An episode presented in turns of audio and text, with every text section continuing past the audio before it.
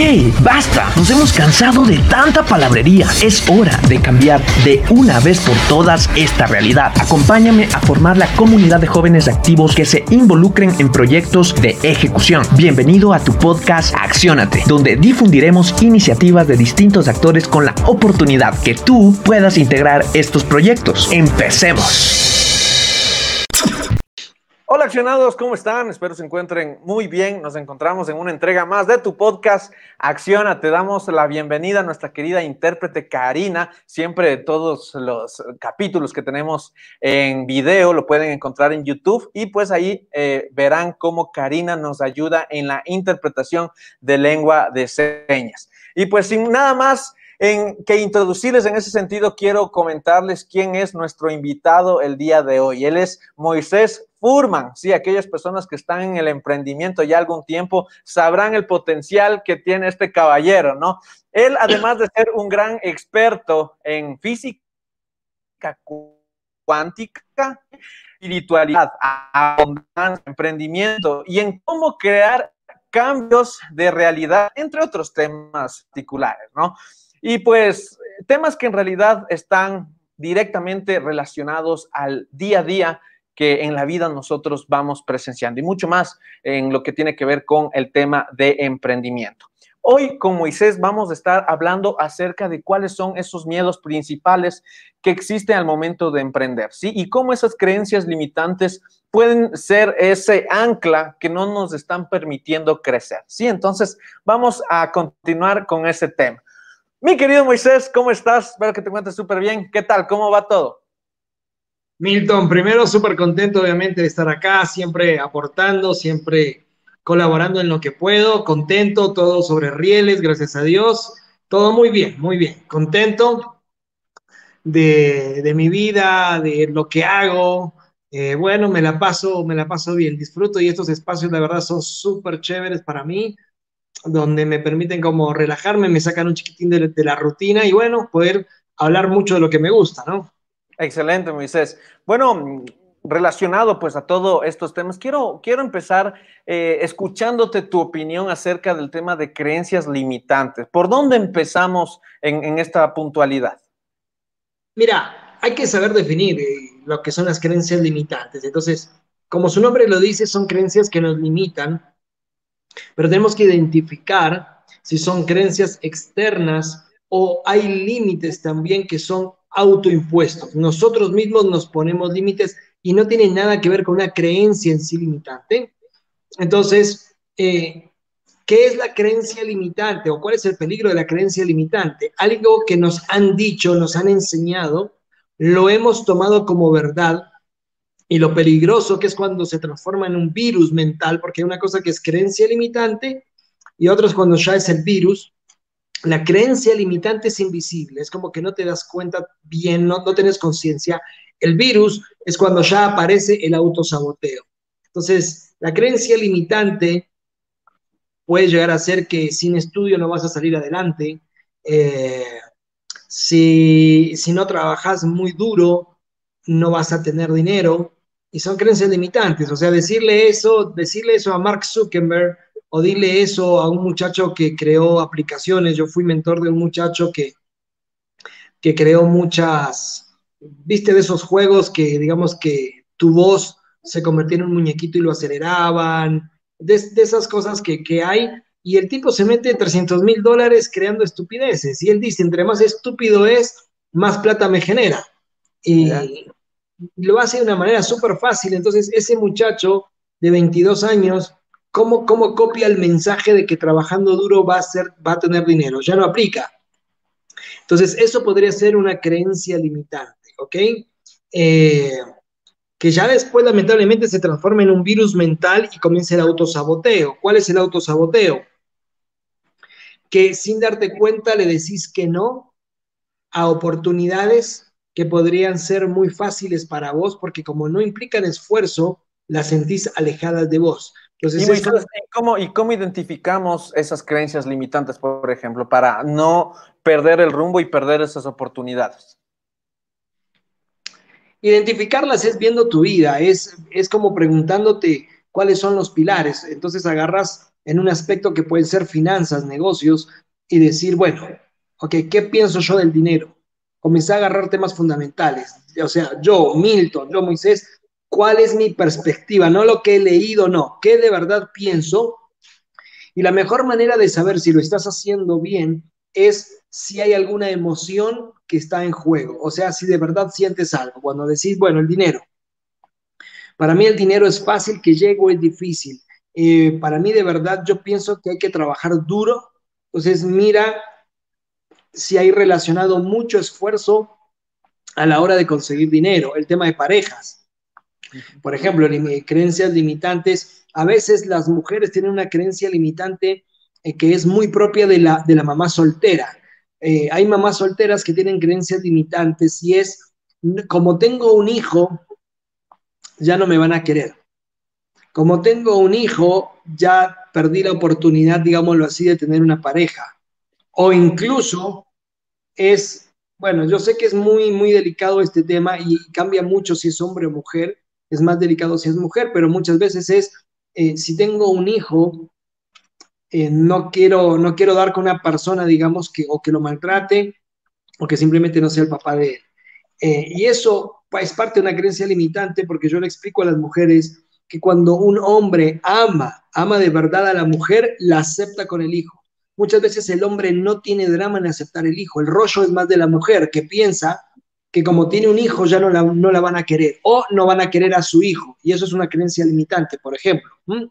Y en el caso, por ejemplo, de emprendimiento, ¿cómo podemos eh, identificar tal vez esos temas también? Sí, el tema de emprendimiento, generalmente la creencia limitante muchas veces es que quieres tener, eh, um, a ver, lo que pasa es que quiero darte el tema de estructura, entonces, eh, una creencia limitante en el emprendimiento muchas veces es que o no, o no tienes el dinero en sí, que necesitas el dinero para, emprender como tal, que vamos a tratarlo porque claro que sí necesitas dinero para emprender, pero en algunos casos es una limitante y no te das, no te das idea, que no te das cuenta que, que la idea es el potencial. Hoy tenemos que entender que el dinero no es un limitante en sí. Si tienes una muy buena idea, aparecerán personas con dinero a que apoyen. Entonces, una es esa creencia limitante, pensar que no tienes eh, el dinero para, para arrancar. Dos, eh, en creencias limitantes con respecto a emprendimiento generalmente se ve y es que increíblemente el propio emprendedor no cree muchas veces en su emprendimiento y espera a creer o espera el resultado para medir si su emprendimiento es exitoso. Y ahí ya comienzan a entrar leyes de, la, física cuántica y es preguntarse qué es lo que hace que un emprendimiento sea exitoso o no. Pero entonces, en creencias limitantes muchas veces, eh, realmente la creencia limitante está más ligada, más que al emprendimiento en sí, a la persona que saca, que lleva el emprendimiento. Lo que pasa es que hay que entender que hoy a niveles de conciencia el emprendimiento representa la esencia de la persona. ¿Y cómo podemos superar esos temas? Primero, identificándolas. Tienes que identificar la creencia limitante. Vuelvo, repito, es una introspección en temas dinero, en, en lo que te esté costando, en lo que te esté costando. Si tu foco es el emprendimiento, todo lo que tiene que ver con emprendimiento, como por ejemplo, preparación. Decir, bueno, ¿me creo preparado o no? O siento que para tener un emprendimiento, un emprendimiento exitoso debo tener un título o ser un máster en lo que sea. Una. Dos, el tema de dinero. Bueno, creo que necesito el dinero, necesito tener un buen apoyo financiero para que mi emprendimiento funcione o no. Tres, eh, siento que tengo que invertirle mucho esfuerzo. ¿Cuál, cuál es mi, percepción de éxito? Tengo que invertirle cierto, eh, mucho esfuerzo o no. Entonces, es identificar área por área qué pensás vos de verdad. Y ahí te vas a dar cuenta si tienes creencias limitantes tenés que ser muy sincero, obviamente, con vos mismo, decir, bueno, sí, yo creo que si no tengo un pulmón financiero atrás, no me va a ir bien. Eh, dos, eh, sí, si de alguna manera eh, no estoy preparado, siento que es como que estoy jugando a la suerte, no me va a ir bien. Entonces, bueno, uno por uno es identificarlas. ¿Cómo se supera la creencia limitando? Limitantes, primero identificarlas. Y una vez que las identifico, asegurarme internamente, decirme a mí mismo que esa no es la verdad de la vida, para que no se transforme en un virus. Es como decir, ok, yo, Milton, tengo que entender que no es una verdad que el dinero se consiga trabajando arduamente. No es una verdad de la vida. O sea, eso no, no lo debes tomar como una verdad eh, en, en, la vida. Es muy, eso es muy relativo, ¿ok? Para no generar el virus. Pero lo primero es identificándola. Si no identificas, no tienes manera de trabajarla. Y en ese sentido, ¿cómo podemos nosotros como emprendedores, eh, dando los primeros pasos, obviamente, eh, en este camino, cómo podemos nosotros estructurarnos, creo que emocionalmente mucho más eh, sólido para sacar adelante el emprendimiento? ¿Qué recomendaciones ahí tú nos podrías dar? Entonces, primer punto, eh, o, mejor dicho, para cerrarte el, punto anterior, hay un ejercicio práctico que es la meditación hablada, una meditación en voz alta, hablándose muchas veces en tercera persona, para lograr establecer una verdad distinta, para lograr romper la creencia limitante. Vos me dices, bueno, ¿cómo se hace en la práctica? En la práctica es Vos agarras, pones una pequeña música y de manera muy sentida, muy comprometida, empezás y decís en voz alta, vos mismo te tienes que escuchar, decir, hoy entiendo, yo hoy entiendo que no es la verdad absoluta, que no siempre se requiere demasiado esfuerzo para ganar dinero.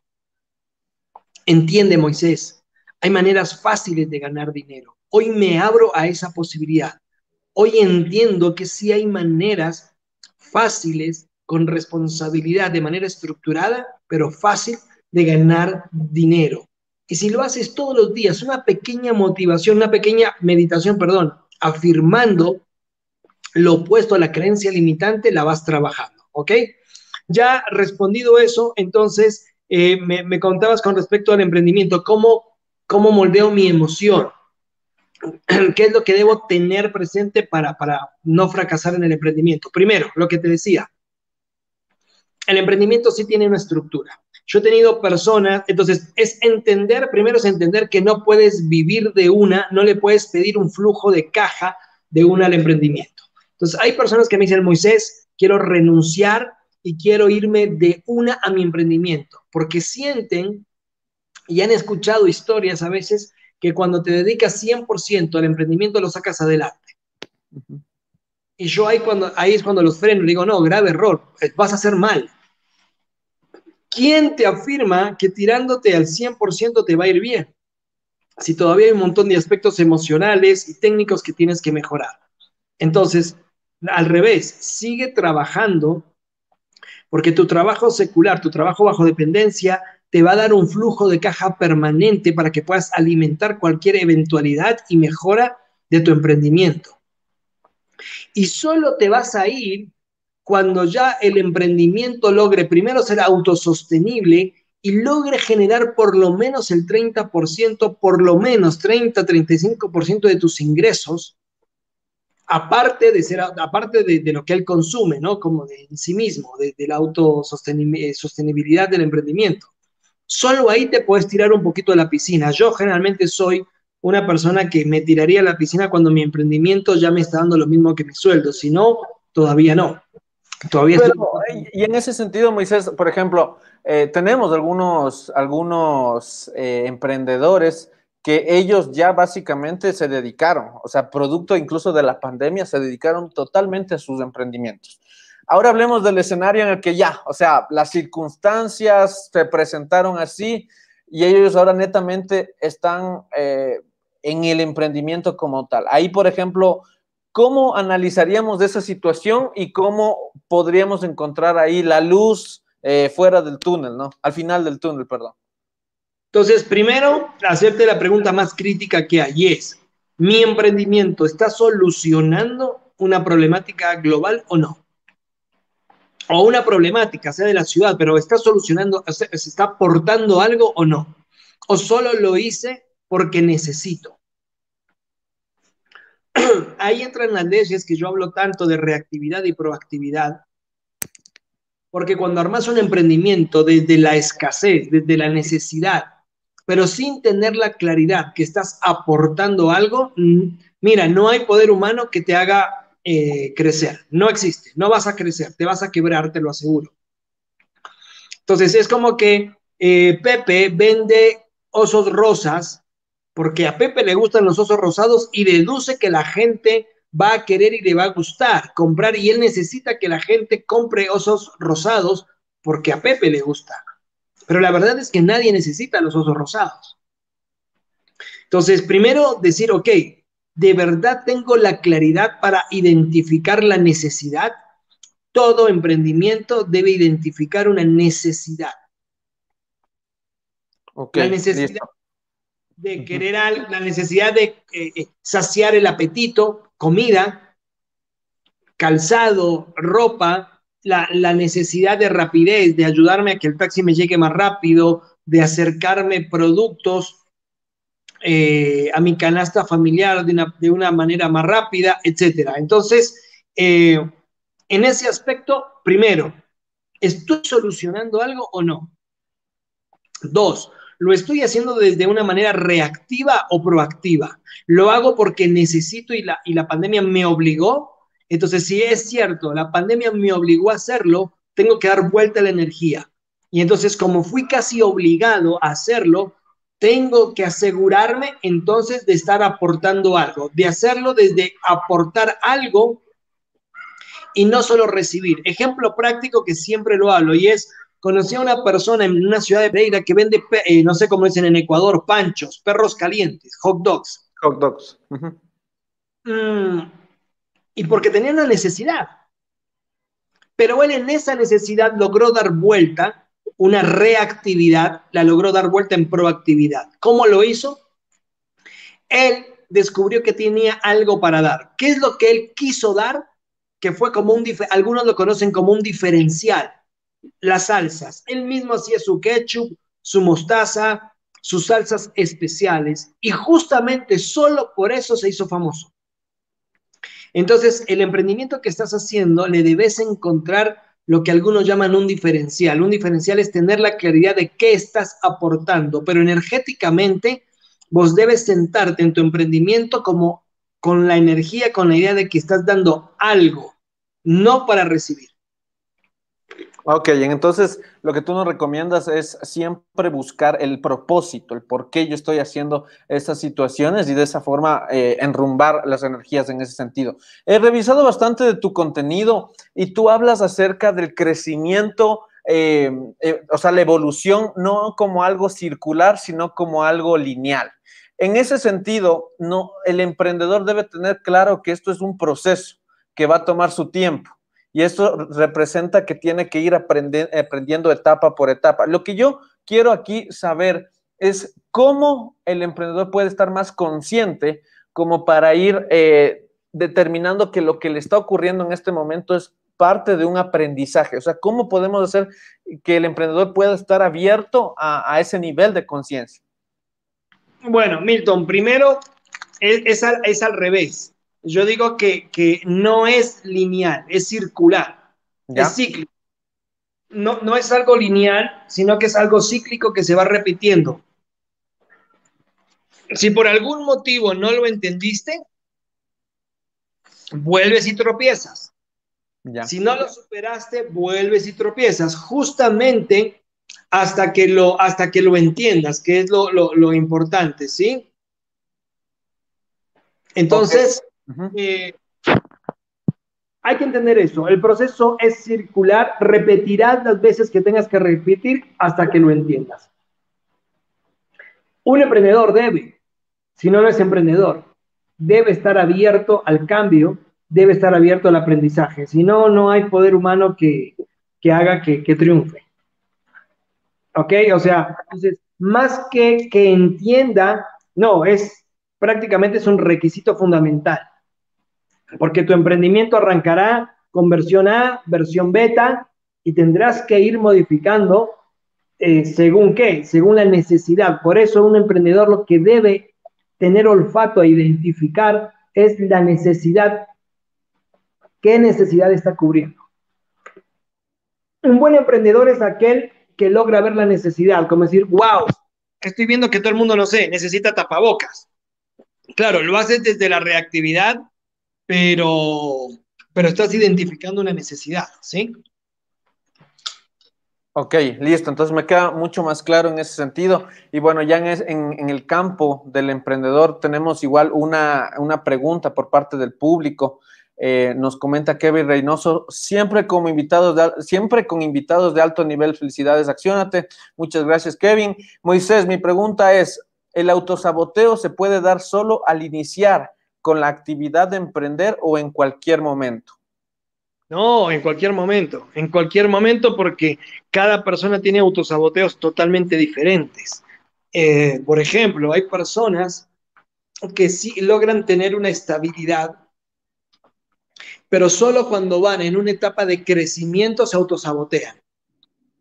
Hay personas que se autosabotean, digámoslo así, cuando pasas de, de un emprendimiento a ser empresa. Hay personas que están acostumbradas y generan resistencia al cambio. Entonces, mientras que sea empresa, eh, mientras sea un negocio, voy bien. Cuando estoy en el proceso que tengo que transformar el negocio en empresa. Ok, por eh, eh, exacto, Moisés, con todo lo que nos comentabas. Ya en ese sentido, igual con todo lo que tú aportaste en este momento, creo yo que muchos emprendedores tienen ya un punto de partida cómo arrancar su pensamiento al momento, obviamente, de emprender. Tú, Moisés, eres un eh, constante creador de contenido. Cuéntame eh, en qué nomás eh, te enfocas en todo tu contenido, qué planes tú tienes para el futuro y, bueno, qué haces tú dentro de tu compañía. Te quiero responder esto y creo que es lo, lo que más podría aportarle a las personas eh, cuando me preguntas con respecto al contenido y es, eh, yo he visto algo que es muy común y me gustaría que de alguna manera ustedes ayuden al emprendedor a entender este concepto. Yo puedo darte una charla magnífica, magnífica sobre cuáles son los negocios que te van a dar dinero y en los cuales te tienes que enfocar. Entonces yo te digo, mira, Milton, te doy un consejo, eh, ya todos sabemos, e-commerce, eh, no sé, monedas, eh, la bolsa, acciones, lo que sea. Entonces, em, la persona que está del otro lado y que quiere, que tiene todas las ganas para hacer, entonces piensa que la solución está en dar con un buen negocio. Y la solución muchas veces no está eh, con dar con un buen negocio, la solución está en que solucione su rollo energético. No estoy hablando de emociones, sino que solucione su rollo energético con papá o que se pueda autoidentificar eh, qué energía tiene. Hay tanto hombre como mujer, tenemos energía masculina y energía femenina. Un hombre con energía femenina elevada es un hombre que puede escuchar, es sensible, pero le cuesta generar ingresos, no, no entiende muy bien la materialidad. Hay otros que entienden muy bien la materialidad, pero tienen mucho problema en las relaciones porque no tienen sensibilidad. Entonces, ¿qué pasa si sos un hombre que no tiene tanta energía masculina y adicional no tiene la energía del padre, del empuje, de la fuerza? Mira, te puedes tomar 20 cursos, puedes, te pueden poner enfrente el mejor de los negocios, pero siempre sentirás que hay algo que no te deja dar el paso, que el miedo te, te hace autosabotear, eh, te ves con todas las capacidades, pero por algún motivo no hablas con autoconfianza, pierdes oportunidades, los clientes no perciben tu empresa como una empresa segura y no tiene nada que ver con el nicho de mercado que elijas, sino que tiene que ver con esas energías que no se trabajan. Entonces mi contenido está enfocado a la parte interna del ser humano. Por eso es que yo hablo que el emprendimiento no es una moda, es un nivel de conciencia que te obliga a exponerte.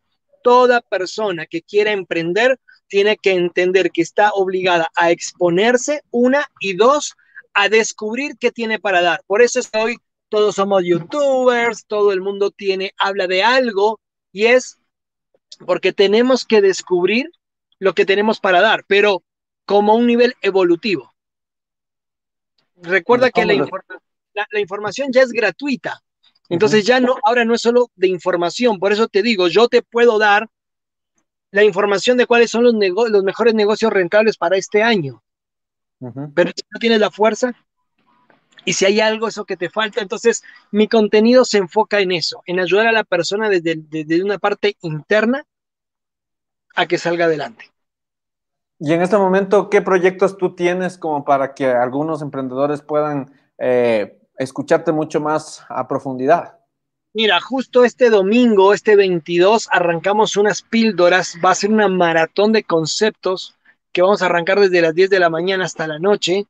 Eh, tengo un retiro, bueno, pero eso sí es muy focalizado, y vamos a inaugurar la página con un blog especializado, con un blog que no va a ser solo información, sino va a ser como un, blog interactivo donde lo que yo pretendo es que la persona pueda tocar tema por tema de su vida a su ritmo e ir interactuando con ejercicios. Eso es en lo que estoy enfocado ahora.